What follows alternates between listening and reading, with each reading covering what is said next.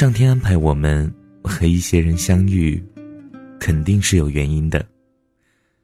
后来又安排我们和那些人分别，那是因为有更好的原因。其实我们一辈子，哪怕已经经历过了美好的爱情，也不是说未来我们就一定不能再拥有一次。我们曾经爱的至深的一段感情，不是说未来不能再一次的那样去爱一个人，主要还是看你有没有勇气走出来。遇见是天公作美。如果分别了，那是因为未来还会有更好的人在等着你。你和那个曾经的他，注定故事就到这儿了。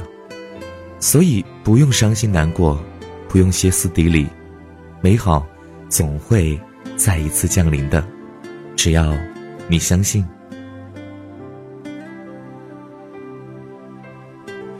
我曾经想过一个问题：我们人的一生遇见的每一个人。应该都是注定遇见的。为什么这些人会在最合适的地点和时间突然出现，闯入我们的生活，会给我们一份惊喜，也给我们一段难以忘记的故事？因为啊，所有的遇见都是有原因的，分别也是一样。